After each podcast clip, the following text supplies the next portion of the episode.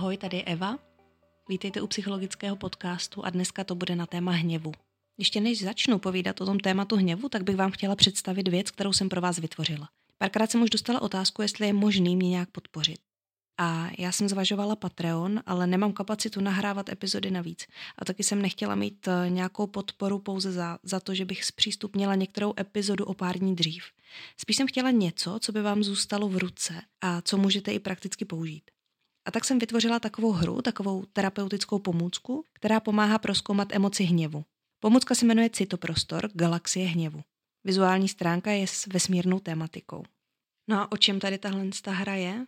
Je to hra pro jednoho a více hráčů. Cílem je proskoumat vztek, naštvání nebo hněv a naučit se takové emoce vyjádřit. Je vhodná pro každýho, kdo hledá pomůcku, jak si zábavným způsobem uvědomit mechanismy účinku a důsledky tady téhle emoce. Bylo to navržené primárně pro terapeuty psychologi, ale může si ji zahrát každý. V té hře jde zejména o kvalitu odpovědí, ne o množství zahraných karet. Je to karetní hra. A co je super, tak v téhle té hře neexistují špatné nebo dobré odpovědi. Prostě jenom objevujete, jak ten váš prostor pocitů vypadá.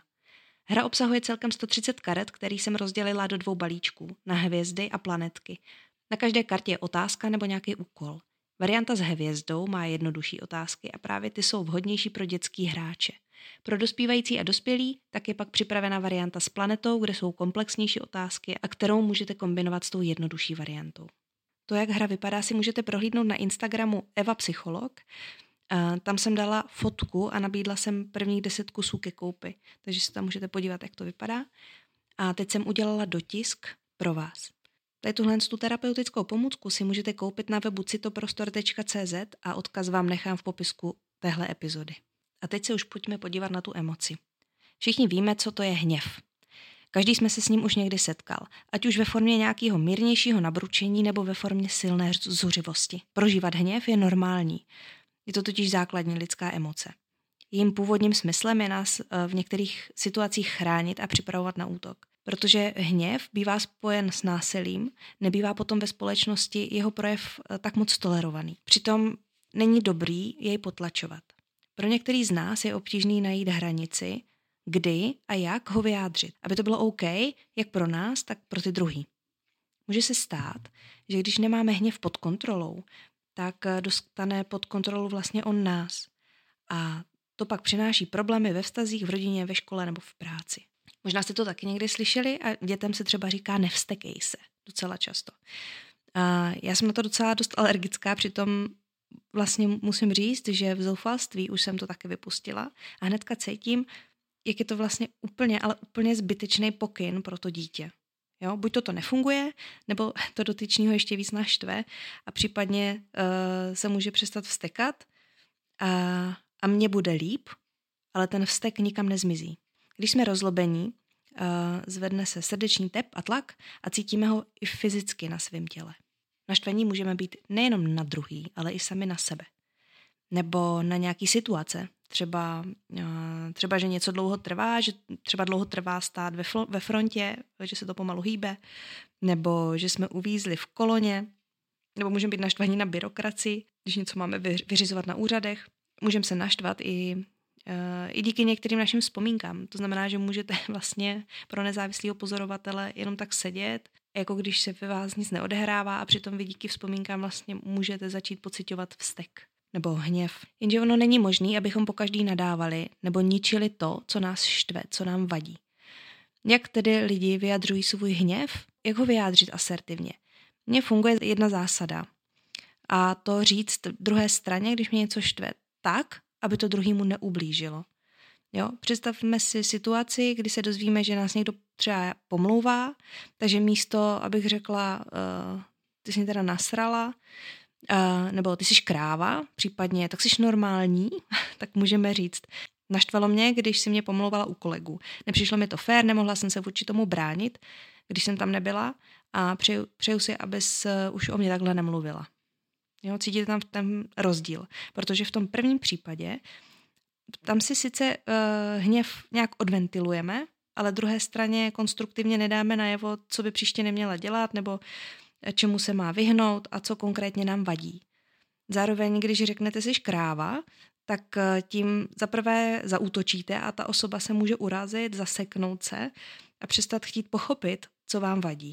A za druhý tím vlastně můžete dát podnět k případné hádce a taky tím můžete ublížit.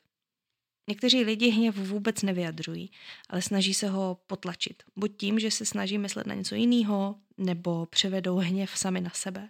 Že si nedovolí naštvat se, nebo se tím snaží vyhýbat se nějakým konfrontačním situacím, to taky bývá dost častý. Jo, že, že radši to potlačí, než aby šli do, do rizika toho, že by se mohli s někým pohádat. Pokud ale hněv obracíme proti sobě, může to výst až k depresi. Taky se uvádí, že může způsobovat problémy s vysokým tlakem. Dál existuje něco, čemu se říká pasivní agrese. Jedná se o formu nevyjádřeného, nebo spíš přímo nevyjádřeného hněvu. No a jak to může vypadat? Třeba když neřeknete napřímo, co vás štve, ale buď přestanete komunikovat, vůbec nemluvíte a vlastně tak nějak trestáte tichem tu druhou stranu. A nebo když pomlouváte, to je taky taková pasivní agrese, nebo nepřímá agrese spíš. A nebo když třeba kazíte a znemožňujete práci kolegovi. Takže takhle to třeba může vypadat. Taky pokud nezvládáte hněv adekvátně vyjádřit už uh, delší dobu, tak to může přerůst v nějaký cynismus nebo neustálou kritiku. Zažila jsem i případy, kdy se lidé báli vyjádřit hněv a báli se jít do konfliktu s blízkými, protože se báli, že o ten vztah potom přijdou. Takže jak slyšíte, že se báli, že vlastně je to hodně spojený s tím strachem. Pokud jste v situaci, kdy hněv nemůžete vyjádřit nějak slovně, ale nechcete je potlačovat, můžete zkusit nějaký dechový cvičení, protože stejně tak, jako emoce dokáže vyvolat fyzické projevy, třeba zvýšit tlak, zrychlit dech, uh, můžou se vám rozklepat ruce, můžete se začít potit, tak vlastně to funguje i obráceně. Jo? Můžete s emocemi pracovat přes to tělo. Takže zkuste pomalu a zhluboka dýchat, ale ne, nejenom do hrudníku, ale jako kdybyste chtěli vzduch poslat až do střev. Zkuste si vizualizovat nějaký místo, který máte rádi a vždycky vás uklidní. No, existují i psychologické testy, které se hněvu přímo věnují a zjišťují, jak zvládáte frustraci a i to, kam vlastně ten svůj hněv otáčíte. Jako takový krátký cvičení si můžete vyzkoušet hned teďka. Představte si, že je pátek večer a vy se chystáte na rande nebo na nějakou oslavu nebo na nějakou akci, na kterou se celý týden těšíte. Máte nový oblečení a tak se vyfiknete a vyrazíte. No a jdete po chodníku blízko silnice a najednou okolo jede auto, najede do kaluže a vás to celýho nahodí. Co si řeknete? Ježíš, to je debil, nemůže jet opatrně?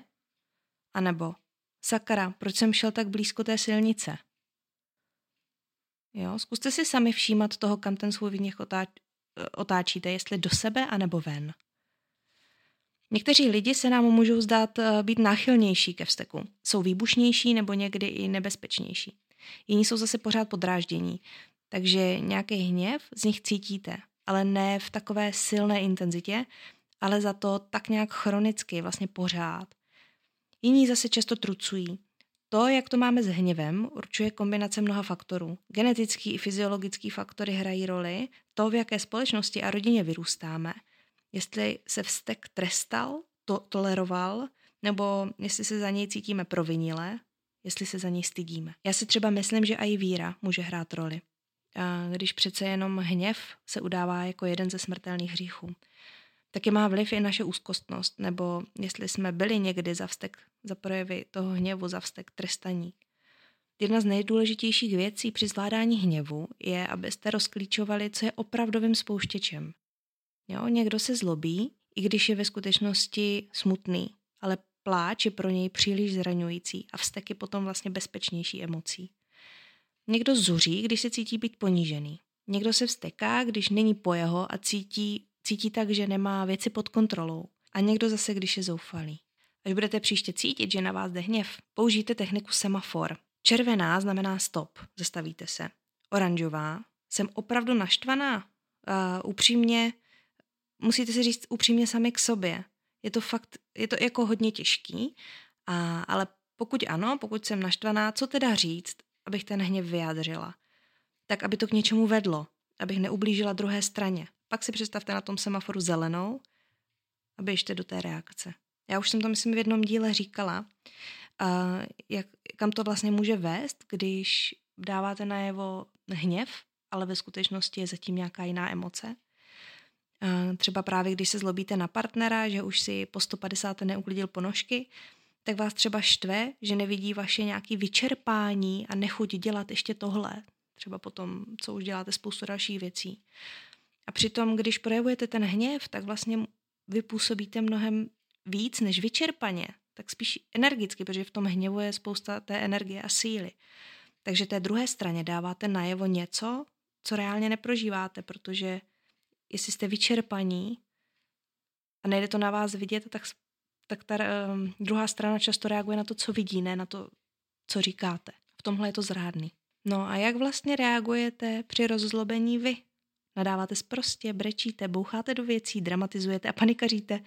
Vidíte věci černobíle, katastroficky, obvinujete druhý. Víte vlastně, co máte za myšlenky?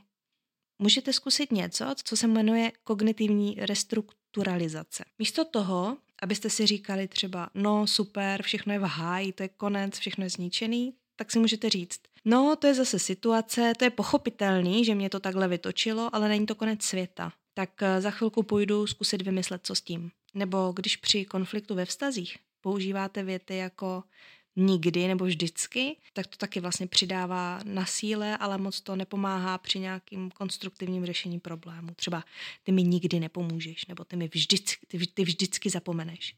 Uh, ono upřímně, pokud tohle to používáte, tak druhá strana asi ani nemá potom chuť s váma moc spolupracovat při hledání nějakého řešení, když obvinujete. A nebudete se ve výsledku cítit dobře ani jeden z vás. Takže i na tohle eh, je potřeba dávat si pozor. Neříkám, že to vždycky jde, ani mě to, mě to vždycky nejde, ale je dobrý prostě si to uvědomit a říct si, jo, zase jsem to použila, prostě vidíš, zase to někam nevedlo. No a co teda potřebuje člověk, který se zrovna zlobí? Asi mu chybí pocit třeba nějaké férovosti nebo ocenění, souhlasu, nebo si jenom dělat něco po svém, takže nějaký pocit autonomie. A to platí jak pro děti, tak pro dospělí. To mi připomíná, eh, že jsem ještě chtěla říct, eh, no chtěla dát ještě jeden příklad. Dítě venku řve a vsteká se, protože chce jít samo a prohlížet si okolí kamínky a je zvědavý. Ale matka spěchá a tak eh, ho vede rychle za sebou za ruku. Dítě se vsteká a přitom je mu znemožněný něco, co je pro něj zdravý a vlastně přirozený. Jo? Nějaká ta zvědavost a ta autonomie. A proto, když matka řekne dítěti neřvi eh, nebo mu dá na prdel, tak to vlastně nedává moc smysl, protože dítěti neporozumí. Jo? Ona ho potrestá za projev vzteku, takže ho může učit, že se vztek projevovat nesmí. A že pokud se projeví, tak má přijít trest. To mluvím o tom, ne když se tohle stane jednou, ale když se to děje opakovaně. Hlavně, jestli tohle to poslouchá nějaká máma, co tohle to řeší, tak prosím, netlačte na sebe. Jo, není to příjemný, ale nevyřešíte to hned, když vám to dítě někde začne eh, se rozčilovat a vstekat eh, na ulici nebo v obchodáku. Pokud se něco takového stane, že na ulici nebo eh, nebo někde mezi lidma vám začne to dítě řvát, tak je to sice nepříjemný a můžete cítit tlak okolí, že se na vás dívá jako na nějakou špatnou mámu, co si nedokáže srovnat svý dítě, tak nepodlehněte tomu tím, že dáte tomu děcku na zadek. Jo, ono totiž stojíte možná před volbou, kdy zareagujete tak, že se pokusíte usměrnit dítě kvůli nějakým cizím lidem v krámě. Jo? Ty úplně malí děti tohle se totiž ještě regulovat takhle dobře nedokážou. Oni prožívají tu emoci celým tělem a jsou jak kdyby v takovém tunelu a nedokážou nad tím tak racionálně myslet. A chtít to po nich je, abyste použili... Je to vlastně, mně to přijde skoro podobně, jak kdyby po vás někdo chtěl, ať používáte třetí ruku, kterou nemáte. Mně to, mě to připomíná scénu, kdy jsem byla se synem v obchodě a ve frontě u pokladny a on už byl unavený a chtěl spát a, a byl teda v kočárku. Ale v obchodě hrála nahlas hudba u pokladny a ten kočár stál a on snadněji usínal, když, eh, když ten kočár jede. A on tak začal nespokojeně nahlas mrčet. A byli jsme asi třetí v řadě ve frontě. A v ten okamžik, kdy on začal mrčet, tak lidi, kteří stáli před námi, byla tam starší žena a muž, tak se otočili a bylo úplně cítit, jakým je to mrčení mýho dítěte nepohodlný a jak jim to vlastně vadí. A tak mi hned nabízeli úplně úzkostně, tak já vás pustím, já vás pustím, pojďte dopředu. A já, představte si, to bylo asi třeba 15 až 30 vteřin toho, co ten můj syn mrčel takže nebylo to nějak extra dlouho. A já jsem to odmítla s tím, že, že nepůjdu nikam jinam, že už mám eh, nákup vyskládaný na tom pásu a eh, že už to nechci předělávat, že už to nějak vydržíme. Když jsem řekla, že teda je nebudu předbíhat, tak mě začali posílat k pokladně, že to tam určitě bude rychlejší. To jsem zase odmítla. Pán mě začal navrhovat, ať dám synovi rohlík nebo nějaký jídlo, jako že by přestal mrčet. A já jsem zase odmítla se slovy, že jedl a že nemá hlad. A pak jsem si už neodpustila teda komentář, že mně připadá, že to víc vadí jim než, než mě a tomu mýmu synovi, že vlastně mně přijde, že pro ty lidi ta situace byla mnohem horší, než pro to dítě, který tam trochu mrčelo. A potom po cestě domů mě, mě to pořád uh, vracelo k myšlence, jestli zajídáme nespokojenost, jestli nás odmala spali dudlíkama, sušenkama ve chvíli, kdy jsme cítili nějakou frustraci jenom proto, aby měli dospělý klid. Já teď teda nemám po ruce nějaký výzkum, který by to ukázal, nebo asi by to bylo hodně těžké nějak zkoumat, aby to bylo metodologicky správně. Možná na to už nějaký výzkumy existují, ale, ale pro mě to bylo pro mě to byl vlastně takový silný moment, kdy jsem si uvědomila, jak, jak to vlastně není žádoucí nějaký projev emocí a že mnohem žádoucí je to, aby si člověk zalepil pusu. Ideálně něčím sladkým. Taky se mi zatím nejvíc osvědčilo při záchvatu vsteku na ulici, kdy jsem mu sebrala při běhání flašku tak se mi nejvíc osvědčilo vlastně nechat ho se chvilku zlobit, ale být u něj blízko, pohladit ho, ale nenechat se třeba bouchat, jo. Mít prostě nějak nastavené ty hranice, kam už mu nedovolíte jít. A taky jsem se přistila, jak mu vlastně říkám, mám tě ráda, i když se zlobíš. Já nevím, jestli je to dobře, ale zatím mě to funguje a vlastně jsem zjistila, že je to nejrychlejší forma, jak to dítě uklidnit. Tak to můžete to zkusit, je to takový tip, co mě se třeba osvědčilo – tak pokud máte dítě a nevíte, jak na to, tak eh, mně třeba funguje tohle. Asi ale záleží samozřejmě na věku toho dítěte. U větších dětí potom uh, nemá cenu řešit ty příčiny a regulovat projevy ve chvílích nějakého záchvatu vzteku. To dítě to prostě v ten okamžik opravdu nevnímá. Jsou v takovém, jak jsem říkala, tunelu plným emocí a oni vás neslyší tak jasně, jako, jako když na ně potom mluvíte v klidu. Takže až se potom uklidní, můžete zkusit porozumět tomu, co se stalo, jak se cítilo. Zajímejte se o příčinu a až se jí dopátráte, tak nehodnoťte, jestli je to dobře nebo špatně. Prostě tomu zkuste fakt jenom porozumět.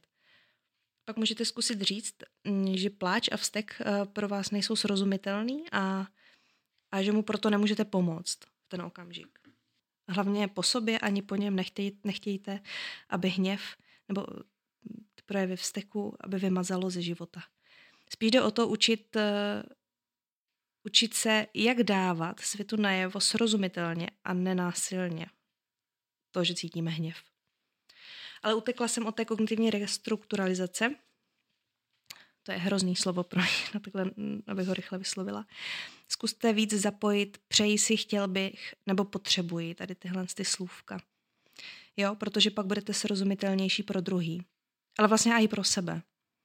A pokud jste ve skutečnosti zoufalí, zklamaní, zranění, tak eh, neventilujte hněv, tím totiž to zranění nezmizí. A taky mějte ještě na paměti, že ne každá situace má řešení. To, když si uvědomíte v některých situacích, tak eh, se vám možná vlastně uleví, že na sebe nemusíte tak tlačit a to řešení hledat, protože ne vždycky existuje.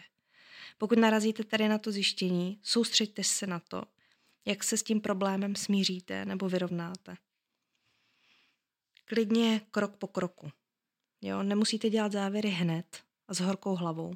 Zkuste zpomalit a poslouchat druhou osobu, i když je to asi právě to, to poslední, co se vám zrovna chce dělat. Zkuste se chvilku nebránit tomu, co druhý říká. Mně pomáhá zkusit si představit, že jsem v té situaci třetí osobou, nějakým nezávislým pozorovatelem. Někdy můžete vypozorovat, že obě dvě strany chtějí, aby bylo po jejich. A že uhnout, byť jenom trošičku, ze svých požadavků do kompromisu bude pro ně ponižující nebo nějaká prohra nebo něco nedůstojného. A v tomhle případě je dobrý to oslovit. Nebo jako jenom to popsat, jo, neobvinovat. Třeba mám pocit, že tady spolu soupeříme. Jo, někomu pomáhá uvědomění si toho, uh, že se bere příliš vážně třeba. A ono je to fakt hodně těžký jako sám sebe pozorovat v nějaké hádce a v rozčilení. A ještě nad tímhle zkoušet přemýšlet. Jako určitě to chce trénink a roky práce, řekla bych. Taky se doporučuje si všimnout situací, kdy jsme nejnáchylnější ke vzteku, myslím tím třeba během dne. Jo? Může to být uh, taková klasika, chlap, který se vrátí z práce a žena mu ve dveřích vrazí dítě, že si chce odpočinout, ale ten chlap si chce třeba taky odpočinout. A možná to je ten, ten okamžik, kdy se ten pár nejčastěji hádá. Takže je dobrý se třeba dopředu domluvit a říct, hele, uh, prostě od 18.00 do 18.20 uh, na mě nemluvte, chci mít klid, chci mít chvilku pro sebe, respektujte to a potom se do toho vrhnu a pomůžu ti a mm, třeba po zbytek večera si můžeme rozdělit zase nějakou práci, ale tohle je ten čas, kdy na mě nemluvte. Jo, tady je ta zodpovědnost vlastně trošku i na vás, jak tohle to vy sdělíte tomu okolí, protože vy sami vlastně nejvíc víte, co potřebujete. Jo, nebo pokud se třeba s partnerem nejvíc hádáte v autě ráno, když jedete do práce, tak se domluvte, že spolu budete třeba poslouchat nějakou audioknihu nebo že budete probírat nějaký neutrální témata. No a pokud se váš hněv vymyká kontrole, pokud nejdete pro facku daleko, pokud nadáváte až moc často, pokud se to děje tak, že cítíte, že to ovlivňuje váš život víc, než byste si přáli, nebo že ubližujete druhým, tak se vždycky můžete obrátit na pomoc k uh, odborníkům. A taky nezapomeňte na to, že projevovat asertivně hněv je v pohodě. Nenechte po sobě sjíždět hněv druhých a taky nezapomeňte na to, že projevovat hněv asertivně je v pohodě a zároveň nenechte po sobě sjíždět hněv druhých. Jinak psychologové vám můžou pomoct naučit se nějak relaxovat, přemýšlet trošku jinak a natrénovat asertivní jednání, nebo taky pomůžou rozklíčovat, kde se ve vás ten hněv bere. Dnešní díl teda nebyl nějak extra odborný, spíš to bylo takový zamyšlení tady na tu emocí. Snad vám to něco dalo a budu ráda, když mě podpoříte tím, že zakoupíte sobě nebo někomu druhému prostor. Tak se mějte hezky a snad se brzo zase uslyšíme.